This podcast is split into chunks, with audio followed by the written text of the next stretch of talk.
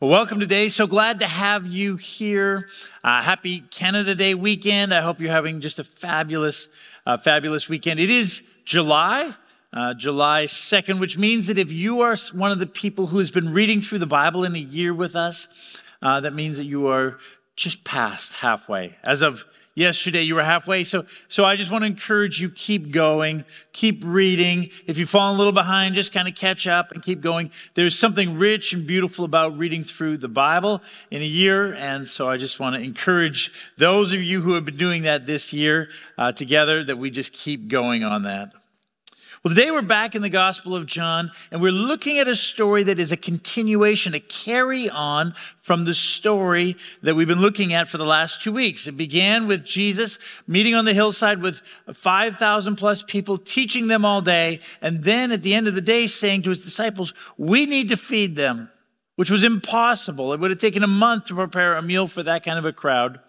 But Jesus says, What have we got? And they have five loaves and, and two fish. And so Jesus has the crowd sit down. He, he prays. He multiplies the, the fish and the bread. And the result is that everyone is fed. There's 12 baskets left over. As we talked about, the result of that was that the crowds were, were intent then upon making Jesus their king, if by force, if necessary. And Jesus will have nothing to do with it. He, he dismisses the crowds. He puts his disciples on a boat across the Sea of Galilee. He goes up a mountain to pray. And as we talked about last week, in the, in the middle of the, of the sea, uh, in the middle of the Sea of Galilee, in the middle of the night, this huge storm comes up. And now Jesus comes walking on the water to, to be with his disciples in the storm, to calm the storm, and they come safely to the other side. And that's where we pick up the story today. Uh, but it is a continuation of this story because see what happened is the people that Jesus had dismissed the day before, when they got up the next morning, they went looking for Jesus again. And, and when they couldn't find him, then they started to investigate and they found out that somehow he got to the other side of the sea. And so they found some boats and they too came to the other side of the, of the sea because they, they were kind of stalking Jesus. They, they wanted something else from him. They, and so they went to, to the, the city of Capernaum where Jesus now was, and they bump into him. In fact, uh, uh, John tells us this in John chapter 6, uh, beginning in verse 25. Uh, they, they found him on the other side of the lake and they said to him, Rabbi, when did you get here? Uh, kind of like, uh, oh, there you are, Jesus. Oh, what a pleasant surprise to find you here. I didn't know that we'd see you here, but now that you're here, and Jesus, Jesus isn't fooled. He knows exactly what's going on. Here's what he says to them. Jesus says to them, Very truly I tell you, you are looking for me, not because you saw the signs I performed, but because you ate the loaves and had your fill. Do not work for food that spoils, but for food that endures to eternal life, which the Son of Man will give you. For on him God the Father has placed his seal of approval. They, they came to Jesus. They, they bumped into Jesus because they wanted him to give them more bread. In fact, they, they wanted him to perform another miracle. And, and the fact of the matter is, once he, if he had performed that kind of a miracle, then then they'd want him to perform another one and provide bread the, the next day, and, and then another miracle of bread the next day, and, and on and on and on. Because, see, here's the thing about bread uh, bread or steak and lobster, pasta, I mean, borscht, one of the greatest soups ever created. I keep trying to convince my kids, or, or tofu, another food that I'm trying to convince some of my kids that isn't that great. I mean, it doesn't matter what it is that you eat. It will always leave you hungry. You'll always need more. And, uh, and uh, these guys, they come to Jesus and they want him to provide them bread every day. They want him to solve their physical need, this, this need that they have. They want it to come quick and easy. They want manna from heaven. And if they were here today, they would say to Jesus, Jesus, we got bread. What, what I want you to provide for me is a solution to my financial troubles. Lord, I, I have these financial problems. I want to ask you, would you please solve these? Or, or, or, or, Jesus, I've got a health issue. Would you please heal me? Would, would you do a miracle? Would you please heal that thing? Or, or Jesus, there's tension between me and my coworker, or me and my kid, or, or me and my spouse. Would you please do some sort of a miracle and heal that tension? And those are good questions. Those are good things to ask. We ask Jesus to do that kind of thing regularly. But Jesus says, look, that, that what you're asking for is food that will spoil. I mean, I, I, can solve, Jesus would say, I can solve your financial problems. I can heal your body. I can, you know, resolve the tension between you and your coworker or your kid or your spouse. I mean, I, I can do all of that, but, but it won't be long and you'll have other financial troubles. You'll have other sickness in your body. You, will have other tensions in your relationships. What you're asking for is food that spoils.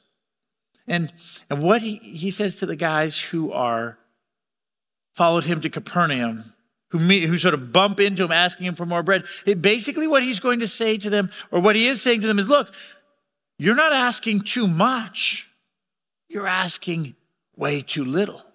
I mean, if you knew who you were talking to, if you knew what I could do, you wouldn't bother asking me for a little bit of bread every day to fall from the sky. You would ask for the bread of life.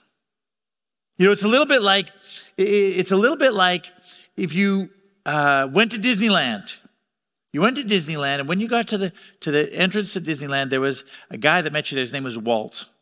And, someone explained to you, Walt is the guy who created the place. He built the place. He designed it. He's got the keys for everything. He's willing to take you around. And so you come to Walt and you say, well, Walt, I've never been here before. I hear there's these, these rides. Uh, I have this sore ankle. And so what I would like you to do, Walt, is to give me a ride in a wheelchair all over the park. That's just what I want you to do. I want you to, you know, guide me all over the park and I could just look at it all and that would be a great ride. Now, I, I'm, I, I, mean, I don't know what Walt is like, but uh, maybe he'd do that for you. But he'd be saying, but, but really, he'd be saying, no, no, no, no, don't do that. D- don't worry about a sore ankle. I mean, you don't want to ride in a wheelchair. I've got rides for you that will blow your mind. I mean, clearly, you don't understand who it is that you're talking to. And that's what Jesus is, is saying here. That's what he's doing here.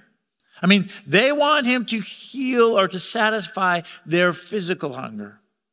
And he wants to satisfy something way deeper, way more important, way more significant, way more difficult to, to satisfy. He wants to satisfy their spiritual hunger. Because, see, there's this, this fascinating thing about the human race.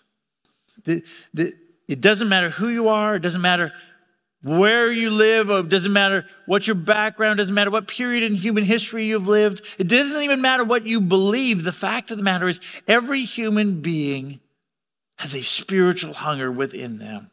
Every human being asks the kinds of questions about meaning and significance and, and purpose and where we came from and where we're going. And is this all that life has to give? And that's a uniquely human thing. I mean, my dog, my dog, he lays around the house all day, and I, I can promise you, he has never had one of those thoughts in his life. I mean, he thinks about actual food. Um, and, and who's going to show him affection, where he's going to poop. That's it. That's his whole life. He will die a happy dog, never once having thought about the meaning and purpose of his life and if there's another life after this life. But we humans, we're different.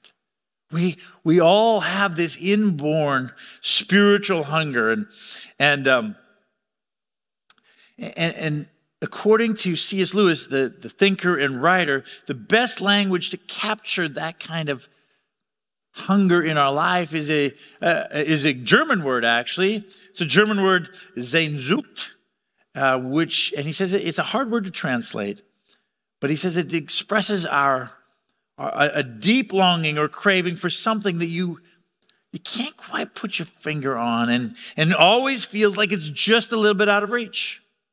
Others have described it as this sort of quasi mystical sense that we're, that we're just not quite complete, that, that we're missing something. But that something is hard to know. Like, what, what is it? How do, we, how do we attain that thing? There's, there's this thing in us. It's, it's a hunger for life.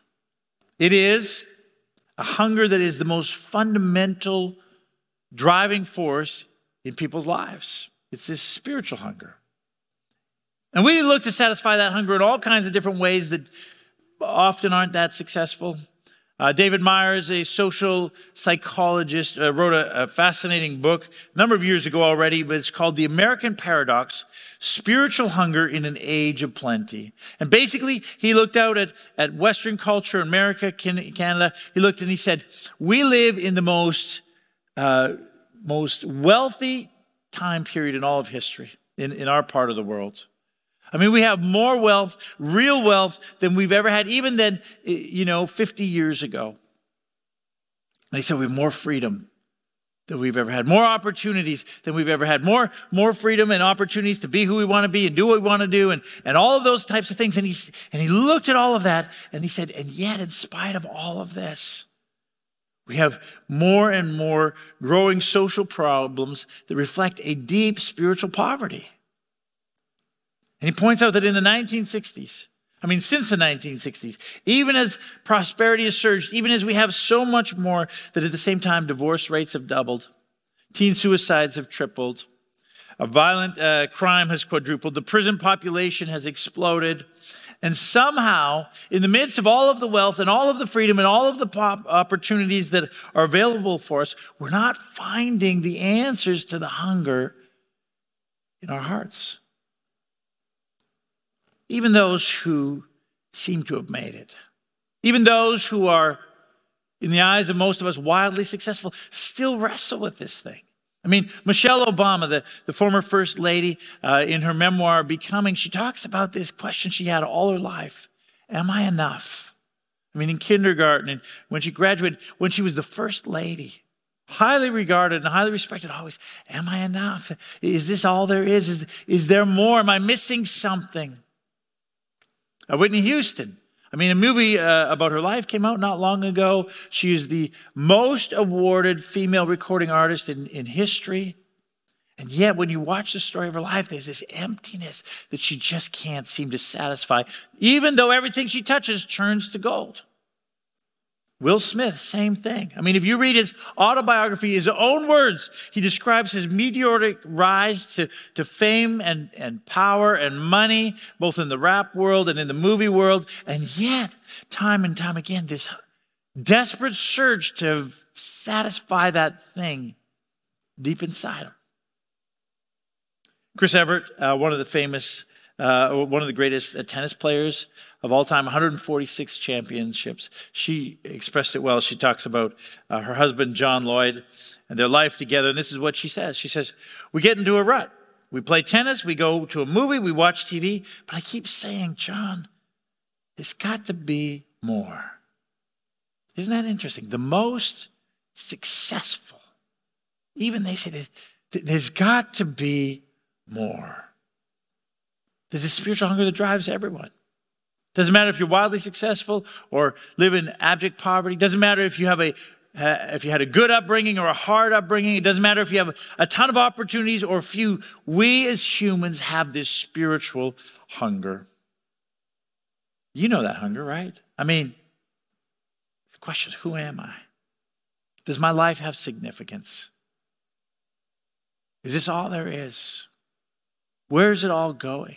What does it mean? I mean, we have these questions. And this, this hunger is what Jesus offers to satisfy. This is the gift that is a thousand times better and more valuable than just bread for another day. This is, this is way better than just fix whatever the next problem is in my life. And then, Jesus, I need you to fix the next one after that. Here's what Jesus says He says, I am the bread of life. Whoever comes to me will never go hungry, and whoever believes in me will never be thirsty. Jesus says, If you allow me, I will satisfy that hunger in your heart. I, I, I will give you life. In fact, the, the Greek word that Jesus uses when he says, talks about the bread of life, in Greek there are two words for life. In English, we just have one. Uh, the, the, the first word is bios from which we get the English word biology, right? It's about organic life, physical life, it's about existence. But then there's a second word in Greek that is translated as life. It's the Greek word zoe, and it means quality of life. Uh, you know, in my mid 20s, I had the chance to travel in Europe with my buddy. Uh, we backpacked through Europe. and we were on a tight budget. We lived on $50 a day. That was like for a place to stay at night. That was for entrance to all of the museums or whatever we are doing as transportation around the city. And it was food, which meant that we ate a lot of bread because bread was cheap and we couldn't afford much else. And the bread that we ate on that trip, I mean, that was that was bios. That was life. That kept us going. That was fuel for what we were doing. But, but then we would get to where we were going. We'd get to the Eiffel Tower. We'd, we'd walk into St. Paul's Cathedral, this massive, gorgeous cathedral in London. Or, or, or we'd, we'd stand on this ancient castle overlooking the European countryside. And we'd look at each other and say, Whoa, this is the life. That's Zoe life. That's energy and, and joy and exhilaration. And this is this, and this is second word, Zoe, that Jesus uses to describe the kind of life that he offers to us. What he offers to us is way more valuable uh, than, than just meeting the physical needs or solving our immediate problems. It's, it's more than him just being a genie in a bottle that we, you know, that we rub when we need Jesus to fix something. What he offers us is a life that has meaning and purpose and direction and hope. Through Jesus, we have a relationship with God Himself, with a good and loving Heavenly Father that cares deeply for what happens in our life and, and, and gives leadership in our life. Through Jesus, we have a new self image, a new community, a new power at work within us. We are a new creation. We have this sure hope, an anchor in the midst of the, the, the, the fiercest storms of our lives, and we're received into heaven. I mean, this is, this is what Jesus offers. He offers life that satisfies that spiritual hunger in our heart. Now, how, how do we get that life from Jesus? Well, Jesus says he's the bread of life. Now, if you think about bread, bread is something that has to be consumed, it, it has to be taken into yourself for it to be useful, right? I mean, when we were traveling in Europe, me and my buddy, we would come to these bakeries, especially in France, where they would put all of their baked goods in the windows pastries and more pastries and cakes and, and all these breads. And we would literally stand there and loiter outside the window. We would just look at it and, and, and drool, think about how much money we actually had. And, and, then, and, then, and then we'd walk into the bakery and the smell in there would just waft over us. It was like, wow, it was like a, this incredible smell. It was amazing. But, but, but look, looking at the bread, smelling it all is great. But it doesn't really do anything for you unless you eat it. I mean, we could have licked the bread, it still wouldn't have done anything. You literally have to, you have to take it in. It has to become part of you. You have to consume it. But when you do, it tastes so good. And, and then there comes into your life this strength and this energy and this power that, that gives you fuel for life. And Jesus says this if you want to satisfy the spiritual hunger in your life, you want to, if you, if, if you want to deal with that restlessness in your soul and bring a rest and a peace into your life, you have to take him into your life. You, you have to take his life into your life. You can't just look at him through the window. Jesus isn't like this, this person that you study. He, he's not a philosophy. I mean, the, the bread of life is not just a set of rules for how to live your life. The bread of life is not just a, a, a set of beliefs that you intellectually agree to. Set of the bread of life is not a philosophy. You know, in the Western world, we, we love philosophies of life. We say, well, this philosophy will help me live this way.